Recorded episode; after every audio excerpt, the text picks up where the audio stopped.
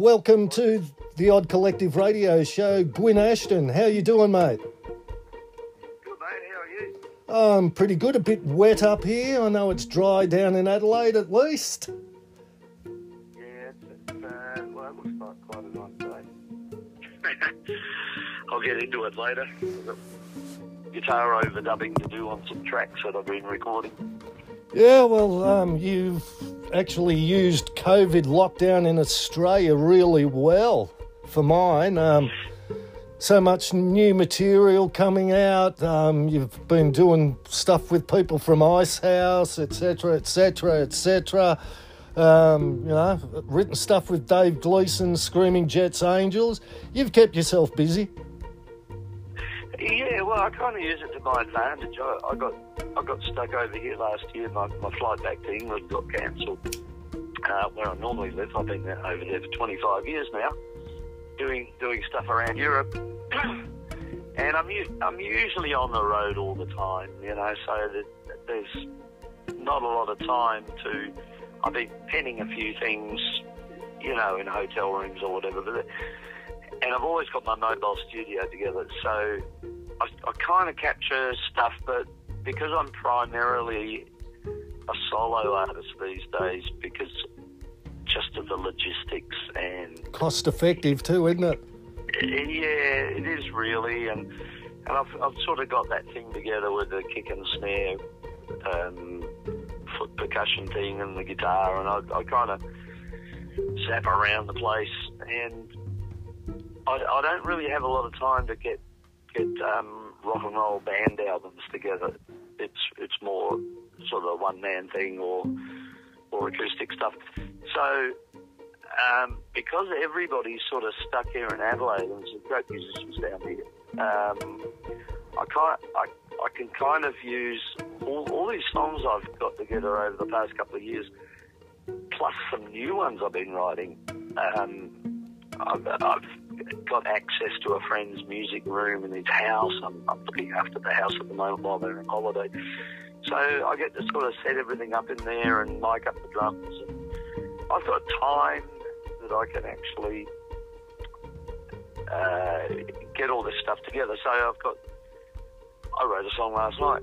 Um, I've got 27 new songs together. So I've got three albums worth of stuff. Oh, so, so you can tour for the next three years in the UK and Europe without having to write another bloody song. Well, you, you can usually get a couple of years out of one album because you, when, when you're recording, you don't want to you don't want to oversaturate the stuff because you, it's like oh he's got another album and here we go again. You know, if you do it every year, it's a little bit soon, um, especially with magazines, media. You know, there's so, there's, so, there's so many, there's so much new music out there, which is another subject because we don't need to listen to old music all the time. There's so much, so many great guitar players out there and great musicians, great songwriters. There's new music every day coming out, and the magazines are saturated with new stuff. And you don't get to hear about this on mainstream radio because they're just churning out the hits from yesteryear. You know, it's a bit of a nostalgia fest. Um, Uh, At least in the over the States. place, really. At least in the States, they have radio stations that are dedicated to just playing heritage acts. They don't pretend they're playing anything new. Yeah, cla- yeah, classic rock radio. But I mean that that's great. It's like I I love old music. I, I'm I'm a '60s guy. You know, I, I love Kinks, Yardbirds, Small Faces, blah blah blah. And, I- and I'm in my writing, I'm very influenced by that stuff. But I don't I don't want to just keep hearing it. And really, classic rock radio is is just it, it's, it's stopping a lot of new music from coming through. It's it's it's really nice, you know, but when when the emphasis is on just nostalgia, you're not you're not having a good new music industry, and the, the new artists need to be coming There's a lot of young bands, a lot of older people like myself. You know, we're writing pretty cool stuff, and we want to get it heard, and we love the radio to play it. I mean, that- that- Well, you know, mainstream we radio is basically becoming irrelevant, I believe. Um, you know, yeah, with the advent. Of- of podcasts. yeah, well, you know, I spend more time listening to uh, I hate to give anybody a plug, but spend more time listening to people like Guy Pratt and Gary Kemp. Uh, they do a podcast called The Rockonteurs, and uh, I've, I've learnt stuff out of listening to those guys. And, you know, Gary Kemp's got a new album out, and it's really good, but you don't see mainstream radio touching it. They just want to play Spandau fucking ballet. Yeah, and that, that's a that's a real problem. Even when the older acts, uh, say, say the Angels come out with a new single, uh, you, you get the mainstream radio, especially here in Adelaide. It's, it's like we're in a time bubble here. Uh, so, oh, the Angels got new song out, and here's am I ever going to see your face again? which, which in reality is status quo, Lonely Nights. Uh, yeah, yeah. Well, that's another story again. yes, the um, rehearsal room where John Brewster's attempting to teach Alan Lancaster how to play Am I Ever Gonna See Your Face Again? And he's gone, I wrote that bloody thing. Yeah, the party boys. Yeah. Yeah. Um, Yeah. they'd rather look back than look forward, I believe, and that's why a lot of really, really good rock and roll is just slipping through the cracks because of the refusal to allow even the older uh, classic heritage acts. And the only one who's really slipped through the cracks and got anywhere near mainstream airplay is fucking um, Russell Morris. Yeah, well, Cold Chisel get a good, a good. Uh, they're, they're, they're probably the only band that, if they have a new single out, the radio will actually play it. And they Yeah. have some very good publicists. I mean, I love Chisel. Chisel, one of my favourite all-time bands. Uh, but I like hearing the new stuff. Yeah, And, yeah.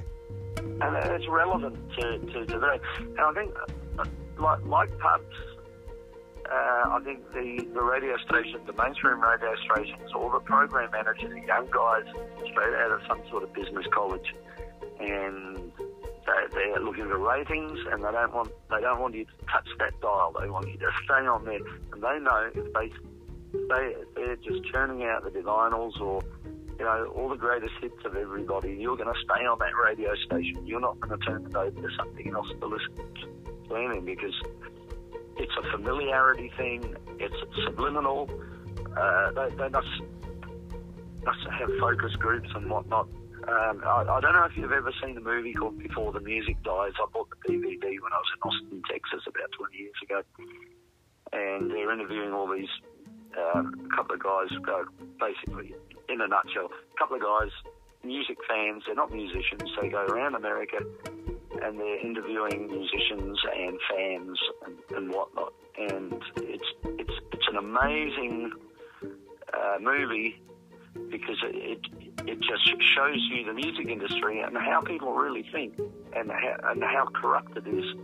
Because you, a, a company wasn't allowed to own more than fifteen.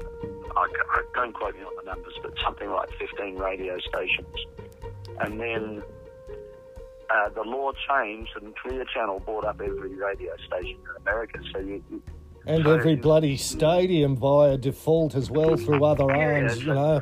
Um, Clear Channel is Live Nation from memory, so, you know, their, their tentacles are in everything. Yeah. And, and so suddenly, without any warning, you, you had one program manager for 50,000 radio stations. Instead of your area, you know, you've, you've got different areas in America like Yeah. Seattle, Los Angeles, Chicago, Boston. they've, they've all got their kind of local scene and they've got their local sound, and suddenly they weren't allowed to play this stuff anymore, the local music, you know, from Detroit or from whatever.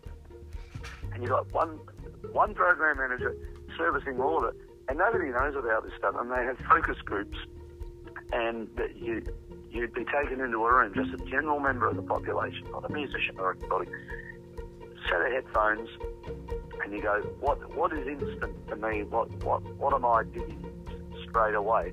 And they tick the box of whatever sound that comes on, and if it takes a little longer to appreciate a piece of music, it, it doesn't get played. And it's like it's like the difference between digital um, CDs and records. When you can skip through tracks now, and you have, you have been for a long time. Well, you had to pick, whereas you had to pick up a bloody stylus and move it to a different track and hope you got it in the gap.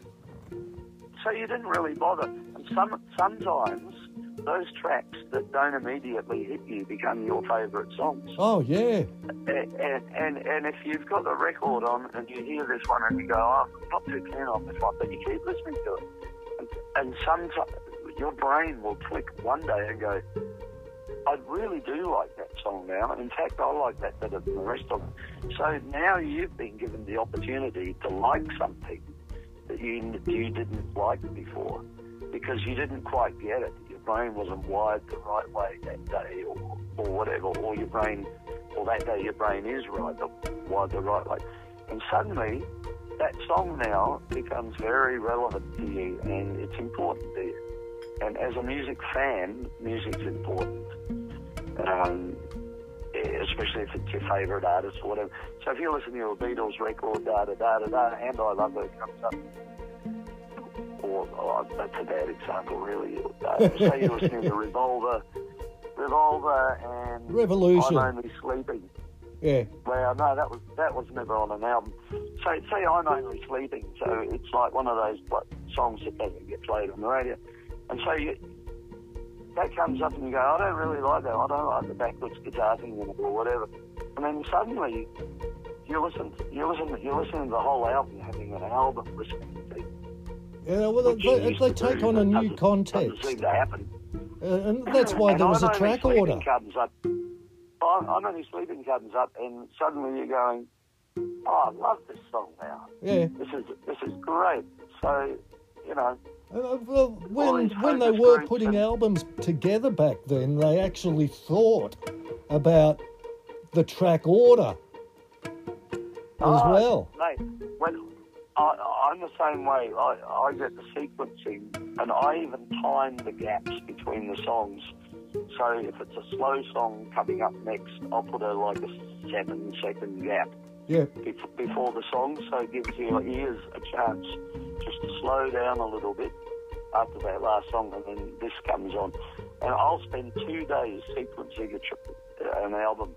And I'll, I'll spend half a day just getting the gaps right between songs because I, I make my albums. It's a personal thing.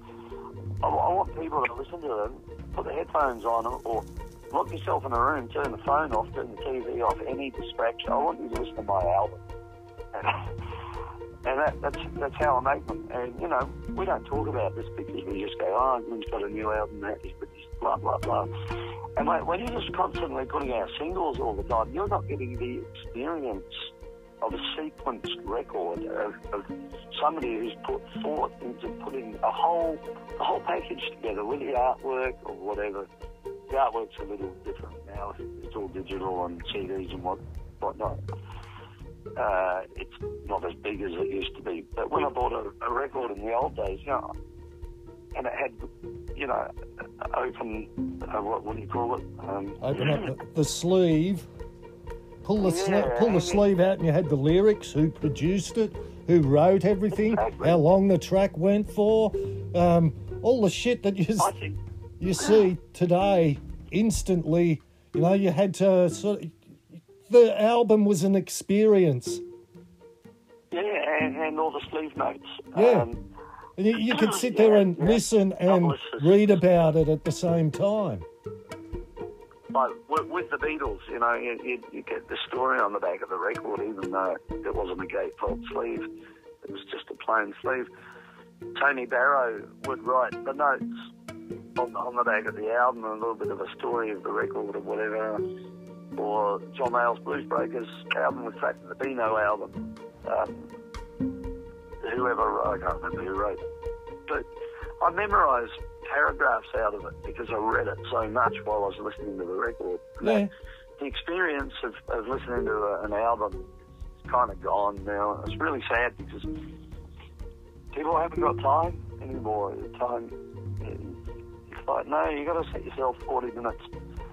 I make sure my records aren't any longer than 40 minutes either because, you know, the, The attention span of the human being. Yeah, and, and you know, 40 minutes is enough. And the Beatles only used to play on stage for 20 minutes, for instance. I know, I know you're not a Beatles fan. Yeah, All the bands used to play for 20 minutes, you know, whoever. yeah, and that's why songs were so short. Yeah, and, I didn't realise, because I'm a huge Beatles fan, the first three albums, four albums of the Beatles, the songs are only two minutes long. Yeah, And some of them are like 154 or something. You don't realise that. We're used to hearing three and a half minute songs. and here's me putting out six minute versions of things. Mm. Well, yeah. But that, the art of it was to get everything you wanted to say in less than two minutes. Yeah, And so, you know, the lyrics may have been a little bit banal, so sophisticated. yeah, as- as banal they at used to be. times. But they do. Well, yeah, kind of, but they were right for the times. Yeah, yeah. Um, well, like like I say, you know, I, I didn't get it, but that's because at the same time everybody was running around with Beatles this, Beatles that. I was listening to horn-based stuff with me nana, Yeah, and that's all great. Yeah, and you know, it's been later in life that I've actually gained some sort of appreciation for the Beatles. I really got George Harrison post the Beatles and Lennon post the Beatles. I haven't been able to get into McCartney ever for whatever reason. And I really dig Ringo's solo stuff. And they're the results of the Beatles. So, yeah, yeah, you know, I get it now, whereas I didn't when I was younger. people- A lot of people put Ringo down, but if you listen, if you if you watch on YouTube, there, there's like when I was a kid, I used to collect all these bootlegs of the Beatles, right? So I've, I, I dug around the other day because I'm back here in Adelaide. All the stuff's been in storage for a quarter of a century, and uh, I dug out all these records. They're worth a fortune, yeah. But, uh, now it's all on YouTube, and you, the stuff that you painstakingly went through record racks of these underground record stores back in the 70s, and that's what I used to do. you have to go out the secret room out the back because all the stuff was smuggled in. And that was exciting. They were exciting days. It's all on YouTube now. You just go, oh, Beatles, Washington. And, and if you dial up that concert, Ringo's playing his ass off. Oh, I, I've seen his. He's smashing those hi-hats. He was great. And people put shit on him, but nah, he was great. I made a point of going to see his All Star band when I lived in Boston, and oh, wow. man, anybody who said he can't drum needs to needs to uh, actually go and see a bad drummer. Yeah. Plenty of them around. Yeah, way too many, and they all particularly end up in one of you and I's favourite pet hates. And I, I can't use that word because I cannot use that word because none of them are actually anything remotely like the word they use to describe them. Yeah, well, that, that's quite a political point. I've, I've, I've, because of my my opinions and posts on social media platforms, um, I've been sort of criminalised for actually having an opinion, and it's really sad because I, I I'm pretty good with language, and I kind of don't just slag off those types of bands. What I'm say- what I'm saying is these musicians are too good to be doing that. Why aren't they doing blah blah blah? Because I like to encourage new music. I run jam nights Yeah. over in England. Well, I used to, and and open nights or whatever. And I've always encouraged people. No, you don't have to play all that stuff. Play, play your own. Let's let's hear what you sound like being you. Mhm. You know, Judy Garland in the 1930s said, "You're better off. It's better to be a first-rate version of you than a second-rate version of somebody else." And and uh, I'm an instigator for original music and people creating. Because the more you do it, the better you get at it, and the better it is for an industry. Any industry revolves around innovation. You, you have to be moving forward all the time. So just just to be in a band that just churns out the old, you know, look-alike sort of thing. Virus. They're a virus. That's what they are. It's exactly like Corona. Well, yeah, I, I, I kind of see the similarity there myself. And but no, no, I've had threats of aggression towards me and all sorts of stuff. Yeah, I'm gonna come to you you're not alone. You're not, actually not Robinson Crusoe, Gwyn. but seriously, I, one, one guy, one guy in the northern suburbs of Adelaide, I, I've got the post. I've, I, I, I copied it because it's, he was in a drunken stupor or something because it couldn't, it's a long paragraph with barely any punctuation. And basically, I think what he was saying was he was going to come and he was going to come to one of my gigs, meet me in the car park and beat me up because I had this opinion. Because he's a singer in a local whatever band that Pre- a, a pretender. A pretender band. Yeah, and yeah, I, I really don't want to get into running anybody down, and, and Well, Uh, it's just I- a, I- it's I not try running them, them down per se. My biggest bugbear with it, Gwyn, is that if you're going to go out and use somebody else's work holeless bolus and go to Yeah. the point of even dressing up as that that particular act you're aping, you should be at the very least kicking back the meagre six to nine cents on the dollar you earn to the people that you are using their works to make money off of. And, you know, it's akin to I take your car and I drive Uber for eight hours. I take your car home, which you've given me with a full tank, with an eighth of a tank, and I don't give you any of the money I've earned. well, yeah, I, I guess if if they fill in the app performance, which they should do, which they probably don't, They don't. Uh, they get they get the money from uh, The uh, pool, but- Yeah, and I- I- it's because they don't, and most of them aren't. uh, You know, most of them don't Uh. even realise APRA exists. No, they're not registered, so they're not putting in their life performance return. So Uh, and if that's the case, I APRA's guess- as much to blame here for not enforcing their I own know. Their own, you know, rules and regulations. It's like um, I personally, because we're a band that does a percentage of covers in our repertoire, um, every single time I gig, I fill out my live performance return because I want people like Tom Robinson, Curtis Mayfield, etc., etc., to actually make their end of what they should get because I used their work to make some money. Yeah.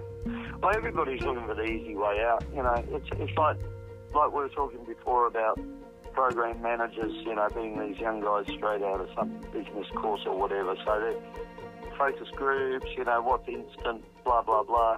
It's it's the same with with people that put bands on. They're straight out of business college. You know, I, I went to one one pub here one night a couple of years ago. There's a duo playing. There's about six people in there. And uh, the guy, the guy comes out. I said him. You know, I was trying to get a gig there, and he said, "Oh, pretty good night here, isn't it?" I said, "Mate," I said, "20 years ago when I played here with my band, we, we played there with a local Adelaide band called Mickey Finn, and they were guys from fraternity, you know, and Jim Barnes used to see him with them when he came to town or whatever. And so, and that was Bon Scott's band before he joined ACDC. And fraternity, they, got a bit of a kick now, which I, I love them. They're one of my favourite bands. In fact, I've got the guitar players, Mick Druitt, I've got his Strat under the bed in England. Uh, he played on a lot of that stuff. Anyway, he come. I said, I said, we played here to 600 people.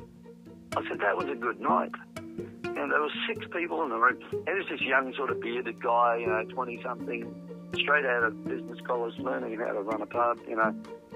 Oh yeah, it's a, it's a nice night, you know, and then all these TV screens on the wall. I said, we never had any of that stuff. This was at the pub. It was a rock and roll pub. Yeah, well, there's to not too here. many of them left. I know, I know, but these guys never saw the, those days because it's like two generations ago. Yeah, it So- is. It it is sadly, but So now you now you got people in charge of booking music, but because guys like Ed Sheeran have come and they are the boring, the boring, bland Yeah. uh, spokesperson for a boring, bland generation of, of, of people who like Mumford and Sons or whatever, and they get into this terrible sort of folky, boring, bland kind of acoustic stuff. Uh, they, they think that that's what everybody wants to hear. So you've got this new generation of, of people. Now, there, there's some great new music out there, but they want you to be background music. They want you to just to play, just sit in the corner, play. You know, nobody's going to listen to you, but you know, you get your money at the end of the night or next week or whatever, and the agent decides to pay you. And it's like, you poor bastards. You know, I, I, there, there's this thing here in Adelaide that the council puts on solo artists around town, and they so the venues aren't paying for the band, the government's paying, the council's paying. And these guys are playing out on the streets, a bit cold, in front of the pub, and all the people are down the back of the pub talking.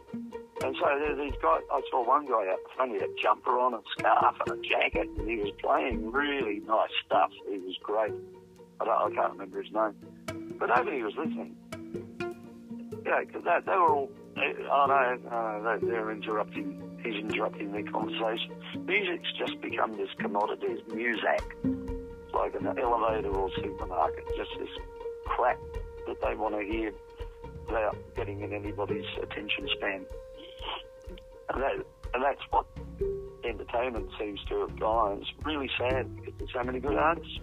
Well, but I, I actually, like any other time when it's gone into a lull for whatever reason, a lot of really good new material comes from it. And it really has been cyclical. Um, we, we'll have another rise of the industry. Oh, we will. We'll get the rebels. We'll get the rebels. Uh, So sooner or later, a, a generation will come along and go, like Eddie Cochran and Gene Vincent did in, Yeah. in 1955 or whatever. And I go, no, we're going, we're going to crank it up a bit and we're going to make people listen. And that, but they don't want that now. And it's, it's like, Well, they, they didn't want Like it the back blues- then the either. Gwyn. They, they didn't want it back then, but they were forced into it basically by people like Eddie Cochran. Well, the kids wanted it because they Yeah. were rebelling against their parents. The kids don't rebel anymore. The kids want to be accountants and they and they want to be property developers and they want to watch TV about doing up a house. You know, I was watching the bloody Flintstones, and uh, you know, Yeah. Rocky and Bullwinkle. You know, Well, Uh, I was watching the Samurai and Phantom Agents. Watching. Uh, oh, well, whatever they want. I don't know what they're watching. Um, they, they watch But they're turning into the parents of the 50s kids who were the rebels. And so eventually there'll be some rebellion and there'll be some more rock and roll in it. But, but saying that, there's some great rock and roll bands out there right now that, that just doesn't get mainstream radio, and it's really sad. There are so many festivals. I mean, I'm not a metal guy whatsoever in any way, shape, or form. I, I, I find it hard uh, with most rock music, modern rock music, you know, really not into Nickelback or, or metal or anything.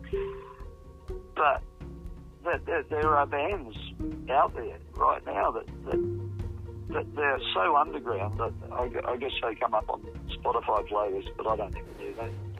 Really sad. I've got my, some of my stuff's on Spotify, but I don't, I don't subscribe to streaming platforms because, as you know, you you have to have a song played 3,000 times, streamed to 3,000 times on Spotify to equate to one CD sale. So how in the world is a songwriter supposed to make a living? They You know, so, Um, just just on the covers that I've got up online at the moment, it's like, um, what was it? Two thousand seven hundred ninety-six listens, or streams, or purchases. Six dollars twenty-nine. exactly. Uh, and if that translated to single sales, uh, you know, well, in Australia it's a dollar sixty-nine. So isn't you know, I'm making nothing Yeah. out of it and still paying a license fee.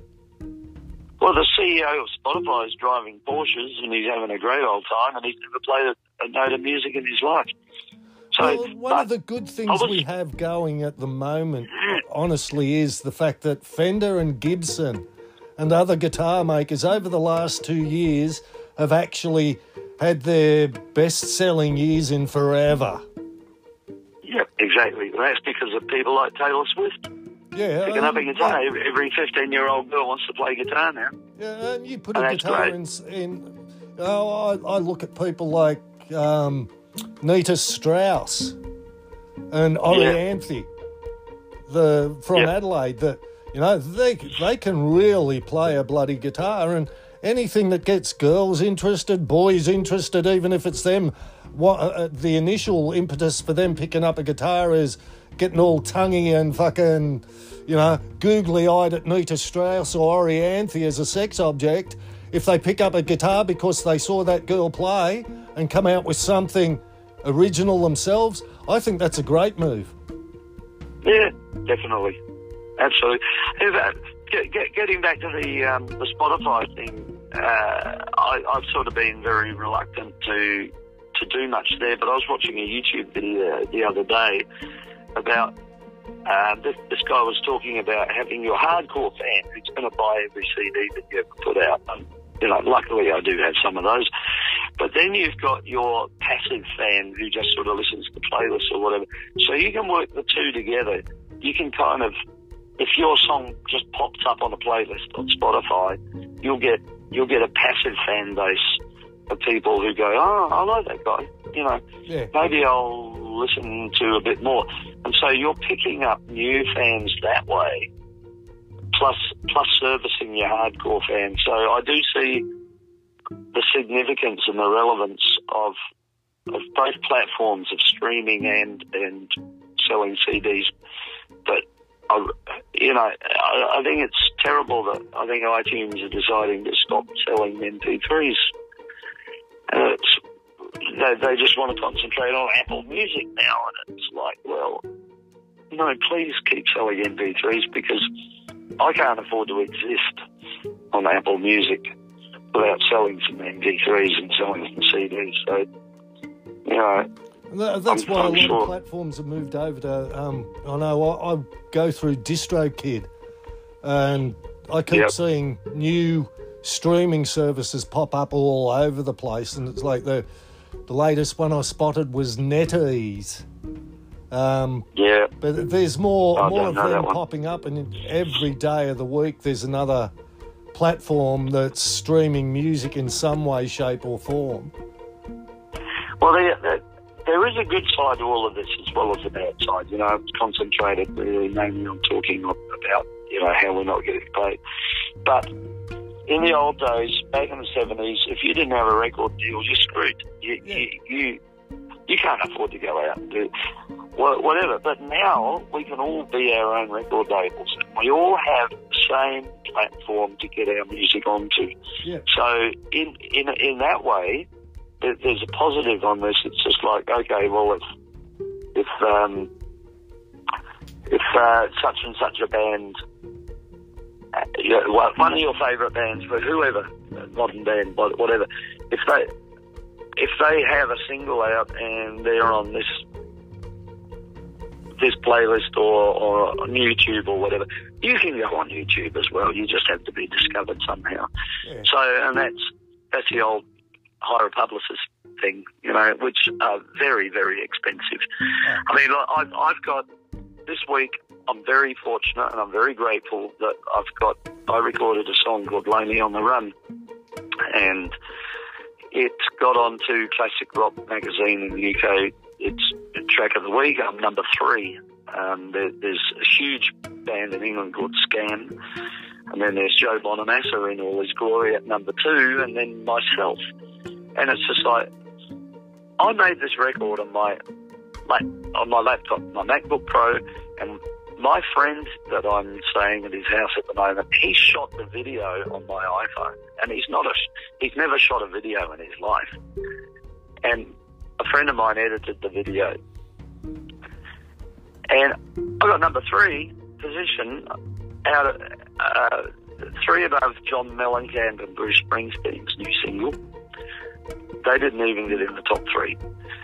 And I don't have a publicist, and they've all got publicists. They've got they've all got record deals, and they, they're they're all they've got money Up the turned into Yeah, their promotions. They've got the money to And support they- it. And they got they got publicists costing the equivalent of three thousand Australian dollars a month to service their album or new single. Because I know this because I live over there. It's fifteen hundred pounds a month for a Mhm. publicist of of any stature, right? And uh, they paid all this money, and I I I beat them. I I got number three. So, and that's through developing a healthy fan base on the road as I drive across Europe all the time, and, and I was driving across it fairly extensively across Australia until I got, you know, till, till the world got shut down.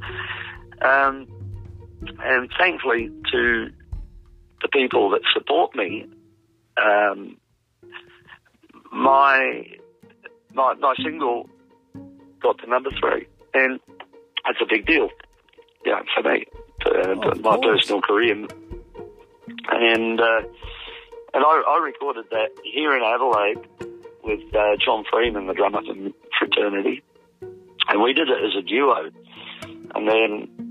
Uh, the, well, I recorded a couple of years ago, and then when I was in, when I, I went back to England, and I went round to Mark Stanway's house, and he put the organ track on.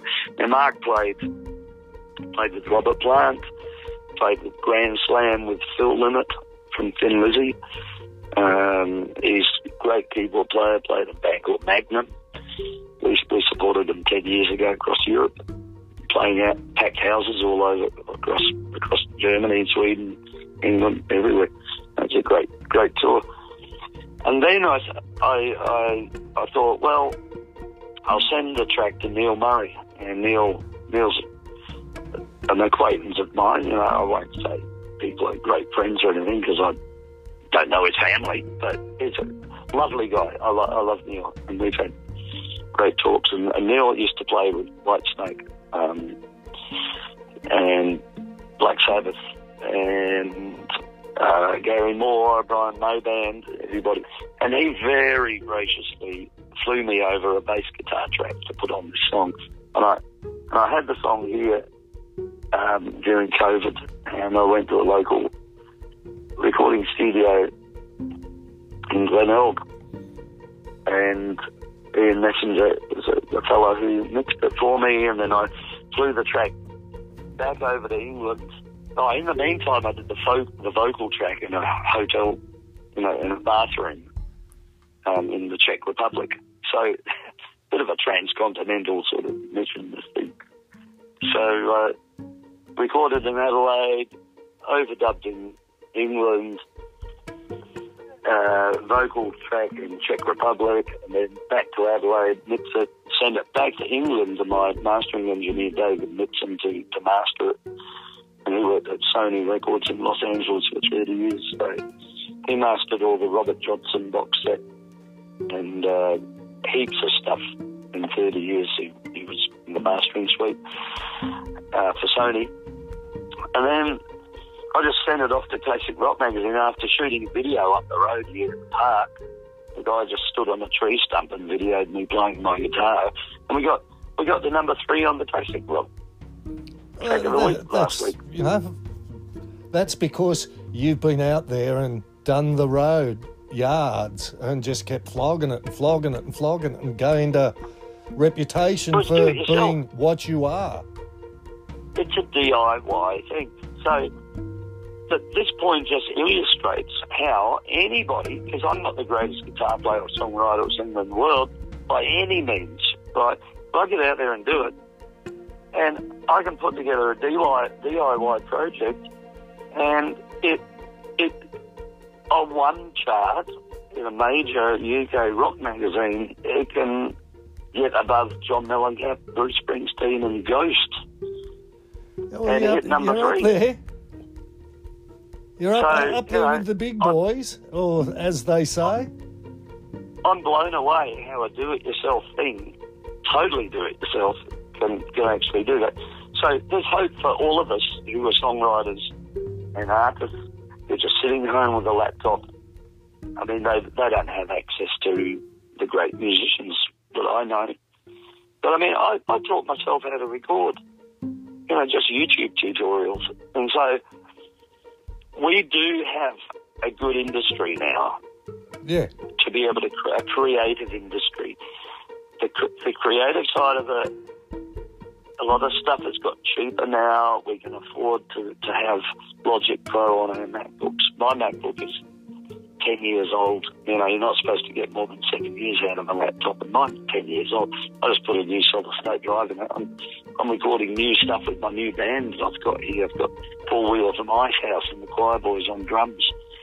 And we're, we're doing a do-it-yourself project. We've, I've got three albums worth of material, which we, when we first started this conversation, we were talking about that, where we, COVID has slowed me down so I can actually put time into the recording, the creative process of it. I'm not on the road trying to bash out things in hotel rooms and hopefully, you know, I might be able to overdub some.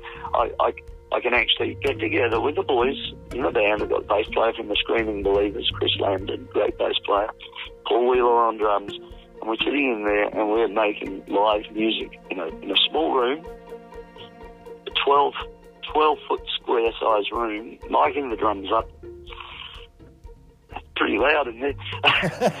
and, uh, and we're making a great noise. And I'm, I'm playing back some of the stuff, and I'm thinking, this sounds really good. You know, so um, just be prepared for new music. It's going to. Yeah, well, I, I think there's actually going to be a flood of new music from a lot of people.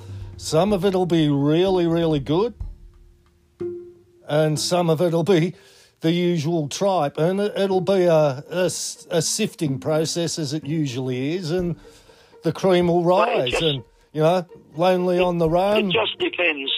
Just depends how developed you are as a writer and, and Yeah. how much time you put into it. And the songs get better. I sat down and wrote a song last night. And I'm really happy with it. I'm going to record it tomorrow with the boys. I'm very croaky at the moment because I've just been working so hard. I can't do vocal tracks to save my mind at the moment. Well, Couldn't get the rest down. people like Nick Mason um, said it all, you know. Um, it's 10,000 hours till you're proficient at something. You Yep. put 10,000 hours in. Well, when they recorded Arnold Layne, they'd had 50 hours of experience. So you, you look at Pink Floyd through the uh, through the time. It's like, yeah, you can tell that 10,000 hours, and you're well past your 10,000 hours now, my friend. I did 10,000 hours yesterday Yeah, in one day. yeah, or so to speak. No, I mean, I mean, I mean, COVID is okay. COVID is a terrible thing, right? People are dying, and it's Yeah. shocking, right? But the situation that COVID has supplied us is slow down. You can't do anything else. Create, write, record. Yeah, now, a couple of post local, the Spanish flu, local- we had the Roaring Twenties. yeah, well, good things come out of hardship. Yeah, yeah, you know, and the, and the real the real artists will create during this time, and the other people give up and do their day jobs, and that's great. Dutch Tilders, I used to play with the great Dutch Tilders, and he said a recession is great for music because all the part timers give up, and the people who really deserve to be in it stick around and they create, and and it's so true. And you know, there, there are a couple of guys here, that, you know, those sort of bands that we talked about that we don't really want to name, but there are a couple of sort of impersonator guys here in town, and they they had this great advantage of going on Channel Seven National News to come up with what they called, um, uh, oh, what's the word for it? A great, a great idea on um, what we can do, and and, and oh, I'm trying to think of the word they used. Um, anyway, they went on Seven National News and said, "Woe is me! People can't dance. We should go. We want to go overseas." And it's like, what? What are you going to do overseas? you can't do your impersonation acts over there because the original band still exists. But when they go on Seven National News, they play a cover live, a John, a John Lennon song, Mm-hmm. and that, this this is supposed to be an awakening of. It's like, hang on a minute, that's the most negative thing I've ever heard. You've now got the opportunity, without it, any of life getting in the way, to come up with a new music and release it. Mm-hmm. And and that's what I'm doing. You know, maybe Channel Seven National News should interview me instead because I've got. Well, they, they shouldn't be interviewing anybody that plays in a virus band.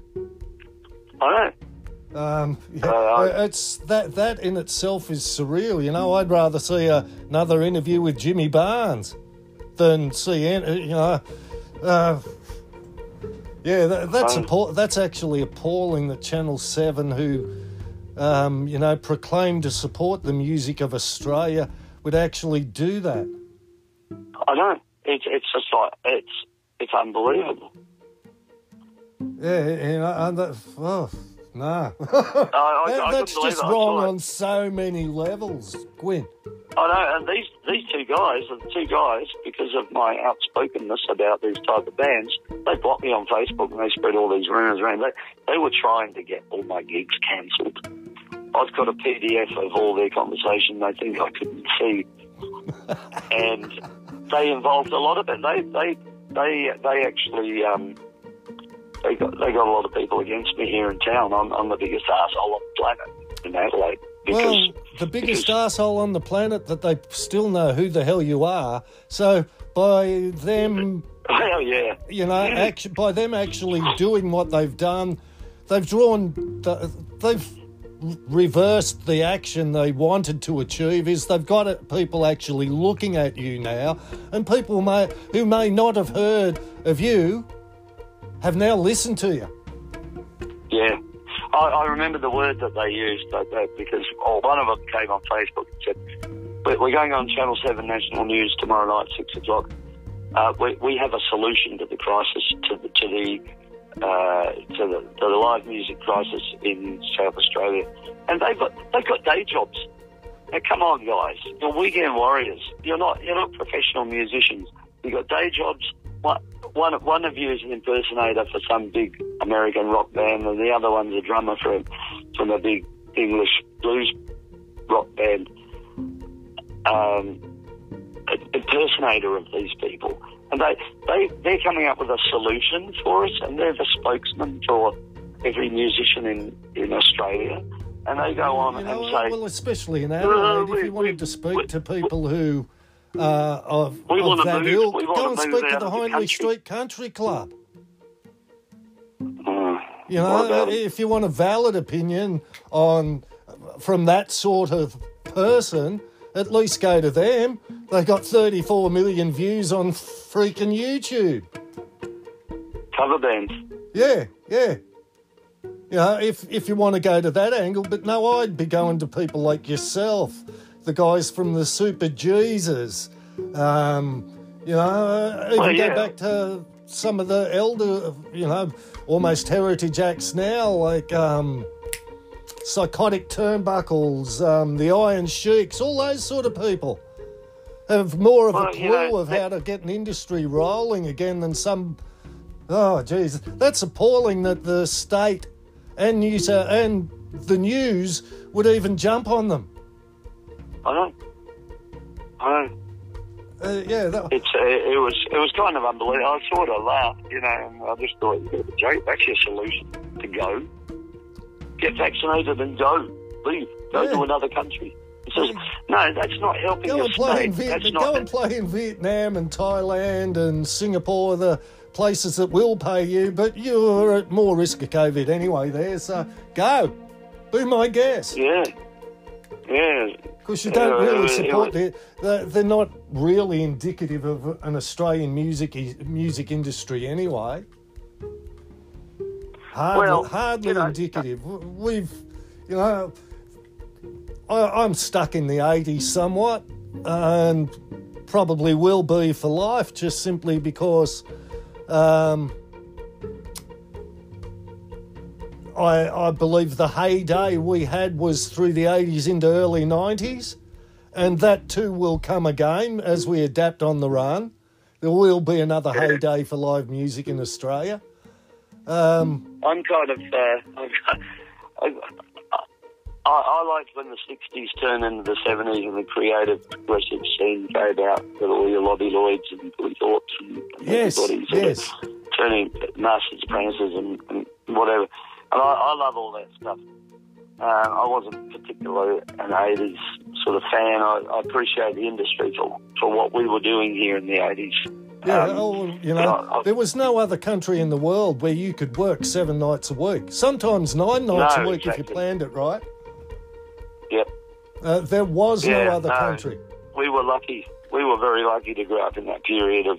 Uh, Yeah. It was uh, quite a, a fluid situation for a working musician to be able to make a buck. Uh, And well, you know, the world changes, and you know, musicians have always adapted. Yeah. Oh yeah, for sure. We we get through hardship. We don't give up. No, We just we just uh, we don't compromise in our output or our art because the, the worst thing you do is compromise. But what what you can do is you can go with the flow a little bit and go, okay, well this is how I, I see an angle here, so I can get what I do. Keep your integrity. Always maintain your integrity, and and be yourself and be honest to yourself. You know, and playing an impersonation sort of thing. I mean, that's a bit of fun. You know, that it's kind of Las Vegas, isn't it? It's well, like it's everybody not wants even to see. Ve- it's not even Vegas. Uh, it's not even Vegas. If you're going to say you're doing a, let's say, ACDC show, and you've got eight LED park hands and nothing on the back wall, that is not Yeah. an ACDC show. Yeah, well, Uh, you know, especially when you can go and watch ACDC live at River Plate. Well, the, the, the advent of uh, YouTube and whatnot, uh, I've, I've seen that there are some local uh, or tribute bands or whatever you want to call them. They're not really tribute because you, when you pay a tribute to somebody, you, you kind of do a one-off and you do their songs in your style. And You usually you the know, it's person's like- dead. Yeah, yeah. So you're doing a tribute. Like, you don't make a career out of it. That No. that's when you become an impersonation act. And and you know, calling it a tribute is is I guess more a justification of stealing somebody's work, really, by saying I'm paying homage. You know. And it's just like, well, you're not really. You're going out as an impersonator. You don't have an Elvis tribute. You have an Elvis impersonator. Because the guy gets dressed up and does all the moves, and he looks a bit like Elvis, and he sounds a bit like him. you know. Yeah. So, and that that's okay. You know, there, there's got to be. It's okay in the RSL clubs at midday. I, I was just about to say that. That's an RSL club sort of thing, 60-40 band, show band, whatever you want to call it. But they were never really part of the music industry. The music industry was always about recording artists and blah, blah, blah. You know, people who actually dedicated their lives to it and not to being themselves and had something to say with the music. You, know, so I, I did. I've done a lot of blues festivals, and an old black guy once said to me, "Don't ever sing about somewhere you've never been, or about people you never met." You know, and it's it's like that's right because you're not being honest, you're not being true, and so music is viewed by most people as pure entertainment. So it's like television. Tribute bands are like actors. Um, more, more than Sue actual musicians. actors. Yeah. yeah. However good or bad it is, you're always going to be. Well, uh, uh, it's actually bad when you pay $135 to see Roger Waters do The Wall. And a band that says they are a Pink Floyd experience comes to Australia from New Zealand and charges the exact same ticket price as Yeah. Roger Waters. That's that's kind of Criminal. a little bit strange. That's criminal. But that said, It is um, really. I do know of one here that I've actually made money out of Beyond the Dark Side. They Pink Floyd is dead. Pink Floyd will never gig again. So I allowed for one of them to exist in Australia, and when the guy had spent that much money on actually building up a show that he could put into the Sydney Opera House, uh, you know, I, I sort of thought, well, you know, you invest in a whole lot in this to pretend to be somebody else. But at Well- least he paid the piper. Every gig he did that he put on, self promoted and doing all, like he did a run of major civic centres up the Yeah. east coast, and you know, he was paying the license. So I didn't complain about him paying me a shitload of money to rig a whole lot of lights and operate because I knew he was doing the right thing. But but I mean, for okay, that, that's fun as as far as any Yeah, I- I- value that, goes. that's just an experience that you can only have because um, Pink Floyd no longer exist. Uh, I can allow for one of them in the whole country, but there's one comes in from New Zealand. There's one in Adelaide that says they're the premier. There's three of them in Victoria. Another nine have popped up inside New South Wales, and another two of those have come about during COVID. So it's like ah. there's something like 26 people pretending to be David Gilmour, Nick Mason, Richard Wright, and Roger Waters. Well, the thing with that is okay.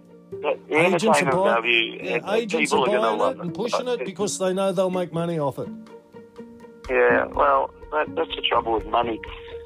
For, for entertainment, that's nice because people want to go and see their favourite songs, right? And they Yeah. don't mind a bit of a dress up. You know, it's, it's wigs and costumes still. It's dress Yeah, up. yeah, it is. It's like, but for a music industry, it would be far more. As, as, as, you, you, as, as far as the music industry's future is concerned, and getting Australia on the world stage, why don't you take those influences? Say you're a Pink Floyd cover band, right? You, t- you take, okay, I love to do this, right? So you take those influences and you write your own songs, right? Yeah, And you, you, you end up sounding a bit like Pink Floyd. And you got your own stuff, and then you got your own trip, and you got your own songs. And you don't want to be too much like Pink Floyd. You want to take a few few other influences as well, and develop your own sound. But if the foundation of your stuff is because you love Pink Floyd, like I love Rory Gallagher, Johnny Winter, the blues guitar stuff, yeah. right? So I try, I, I'm influenced by that, and I try to do my own thing with it, and I'm sure the roots of it are going to come through in, in my sound. But I'm being myself, And I'm recording those songs. So why don't you do the same if you if you love Pink Floyd, you just sound a bit like that, and then you put a band together, and then suddenly you've got 20 songs that sound a little bit Floydish, but you call, you call yourself, you know, um, whatever whatever name you want to come up with. Yeah, you should call yourself something, but don't call yourself a tribute to Yeah. anything. No, no, you call yourself the Grampians or something. Yeah. Oh, have you heard this new band, the Grampians? They're, they're a little bit Floydish, a bit psychedelic, but I, I, really like them. Yeah, You know, when I when I hear people say that my stuff sounds like my sex meets Graham Parker and the Rumour, you know what I say? Win. Oh, I win. Yeah. You've seen my influences written right on my sleeve, but it still sound, doesn't sound like Graham Parker. It sounds like Graham Parker meets my sex. yeah. Guitar player Brinsley Schwarz, a friend Oh. of mine, used to repair my guitars in London. Man, He worked at oh, I, I want to kiss your feet. You've met the God. no, he, he worked at Chandler Guitars in Richmond, London. Yeah. Uh, he's he's helped me out a few times. He's a nice guy. I'm a big Nick Lowe fan, so anything to do with Brinsley is just ooh ooh. I hear that name and my ear, I get excited. Well, it's funny. Um, I, don't, I don't know if you, you know Terry Williams, the drummer, used to play with uh, Rockpile with Dave Edmunds. Oh, I know of him. Uh, yes, yes. Anyway, Ter- Terry, I've got I've got I've got some really cool stories about Terry. Terry uh, was running uh, a blues club in Swansea. He he played with um, Dire Straits as well, and he's on all those videos. Um, I can't remember, you know, but he played it. Um, what's that big thing that 40 years ago? Um, Woodstock. Live Aid. Yeah, Live Aid. Live Aid with, um, with Dire Straits. Anyway, T- Terry was uh, running a blues club called the Tory Data Blues Club, him and his wife Louise. And uh, we, we were regulars down there, my band, you know. she- fancy a gig? You know, I go, yeah, I'd love to. So we did this, this um, Christmas show, the Christmas party. And he said, oh, I've got you, I've got you a little support band. You know, um, meet the guys. You know, so I met the guys, and I, I oh, nice to meet you. Anyway, the uh, one of the guys was dragging this old uh, speaker cabinet up onto the stage, and uh, I, I, I looked at the back of the box, and it had Budgie stenciled on it. I'm a huge Budgie fan. When I was a kid, I grew up listening to Budgie, and uh, I said, "Oh, Budgie." I remember then my, my grandfather told me about told me about them right because they're quite an old band. And uh, the guy laughed, you know, putting his box on stage. And then uh, as he walked past again, I said, "Where'd you steal that box from?" And he said, "Oh, it's mine." And I said, "What did you say your name was?" And he said, "Burke." And I said, "Are you Burke Shelley?" And he said, "Yeah." And I said, You've got to be kidding." I said, "We should be supporting you." And he and he laughed and he said, "Oh no no no, we, I've just got this little blues band and you know, nice to meet you, Gwen. You know, because I'm Welsh." Yeah. and uh, and I, okay, and and they played, and Burke was wonderful, you know, great bass player. And after after my show, he, he came up to me, and he, he hung around till the end of the night, and he gave me Budgie live in San Antonio CD, Oh, And he said- mad. and he said, uh, "Look, we we might be needing a new guitarist soon, and we'd like to keep a Welsh guitar player in there, and I love you playing." Do, do you fancy learning some of these songs and maybe you can come out to our show in London, check the band out? And I said, yeah. And he said, he said okay, well, um, we'd like to get you in the band. And so I said, oh, that's wonderful. So I went down to the, the, King's Head in uh, South London. And, uh, oh, no, budgie. And, and I thought, oh, this is great. Anyway, it ended up that um, the poor guy's pretty sick now. So I've been trying to call him. Actually, he's not answering his phone. But uh, I nearly joined Budgie. How's that? That's crazy. Because of Terry Williams uh, Blues Club, and Terry's a lovely guy. Um, he's on Facebook. You make a friend. And he, he was a great drummer, you know. He played on Dave Repeat When Necessary, uh, Girls Talk, and all those songs. yeah, yeah. Oh, Um, you know, Brinsley Schwarz, Dave Dave Edmunds, uh, anything from the Stiff Records time is where, you know, um, I listened to all of that. I got right into all of it, and Graham Parker and the Rumour after Nick Lowe and Dave Edmunds were probably my biggest rock influences. I think more Graham Okay. Parker because he added the horns and started delving into soul Yep. which you know you weren't seeing at the time white, uh, white men doing soul-ish music. No, that that was quite a big thing back then. It, it started, I I guess, then the commitments. You know, the ultimate tribute band before all tribute bands, Yeah, yeah, pretty much. and everybody, everybody's got here's a commitment song. I said, no, no, no, it's not a commitment song. No. yeah. Uh, it's like people trying to tell no, me no. that um, Curtis Mayfield's "Move On Up" was a jam song. All right, okay. And yeah, no, to pick that, to think that song in particular, um, I didn't ever like the jam version of that. I found it just so rushed, and it took any of the soul out of it. It's part of the reason we decided Yeah. to cover it, because. Uh, the rest of the boys have said, You got more soul in your little fucking finger than that bastard's got in his whole body, Andy. have a crack at this. but what they didn't know was that I'd been running around the house singing, um, you know, Move On Up when it first came out. Right. Be, being one of those horn laden type songs. And, well, that's where I come from. And I still appreciate where you come from with the Rory Gallagher, man. It's like, yeah, you let, wear that on your sleeve, but you don't sound like Rory Gallagher. Well, I You sound like Gwynn to, you know. That, that's that's important. You know, as I was saying before, you have to have your own voice in the whole thing. Yeah. Uh, even though you have the influences and whatnot. But you know, I played with Rory's band for five years. We we recorded an album, sang it in London. Yep. Uh, that was with Gerry McAvoy, Brendan O'Neill. Um, they were Gerry was Rory's bass player for twenty years. You know, played on all his records. So you, you've had a pretty, ch- you know, that that must have been a surreal occurrence, you know, um, and for that to go on for five pressure. years. Was high pressure. I mean, we, we, we rehearsed for days in the studio, eight hour days.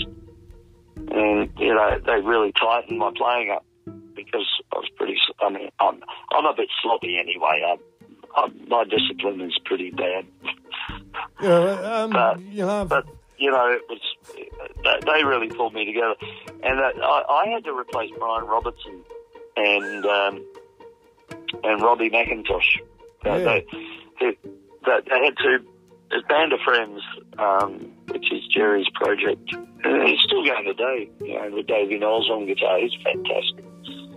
Um, and they're, they're still playing around, around Europe.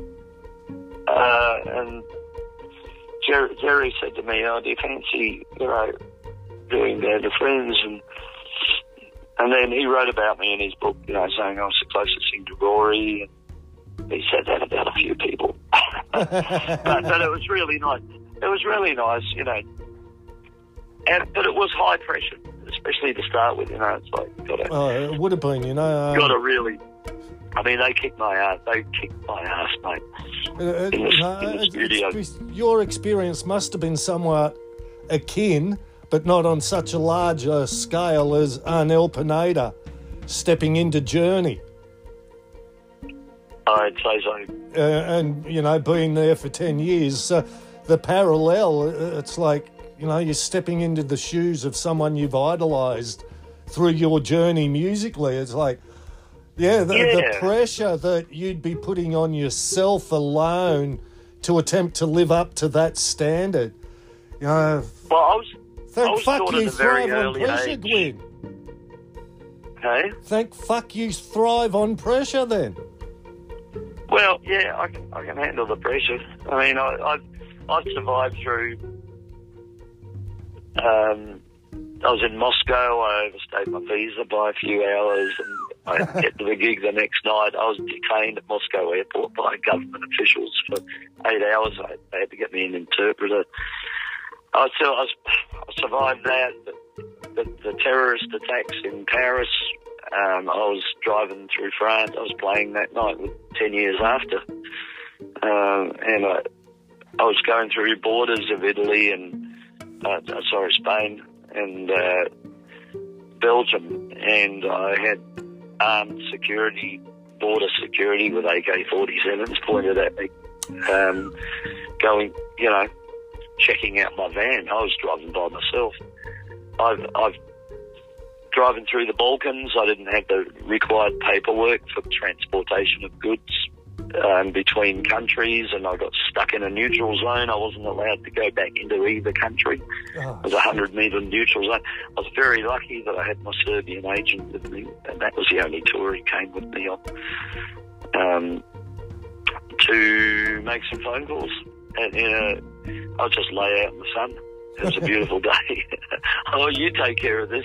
you don't want to be here as much as I don't. Well, uh, the Moscow experience must have, you know, um, I spent eight weeks in Moscow in '98 uh, on the Oh, first uh, American ice show to go into the ex-Soviet bloc, and you know, I saw some things that were the result of the police not being paid and basically figure skaters being abducted by police for 27 rubles and shit. and almost international incidents. So, yeah, um, the difficulty you were in by not having your paperwork in correct order in Moscow, of all places. No, no, no, no. Shit. Balkans.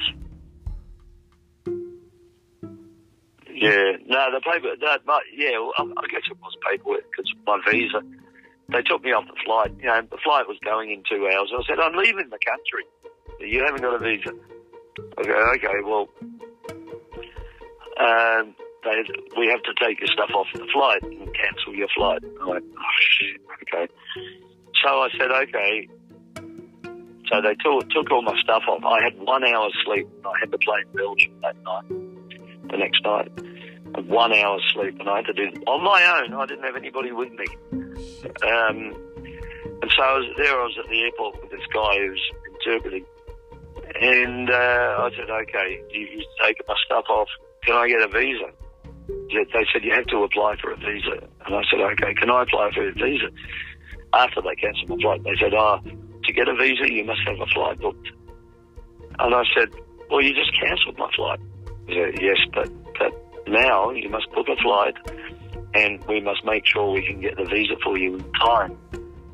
I went, oh, good grief. So it took me about five hours to book Mhm. a flight that I could afford because last minute flights to anywhere from anywhere are really expensive. It cost me 500 euros.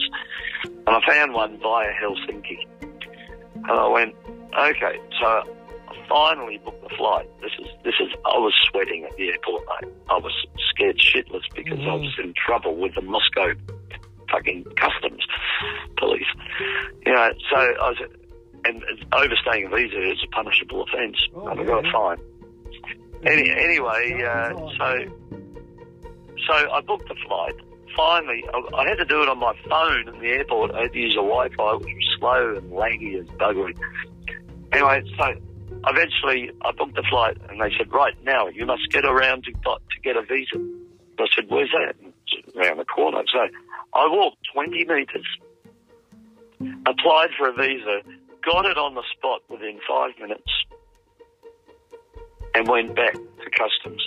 I said, "Why didn't you do that? I still had two hours before my flight. Why didn't Why didn't you do that?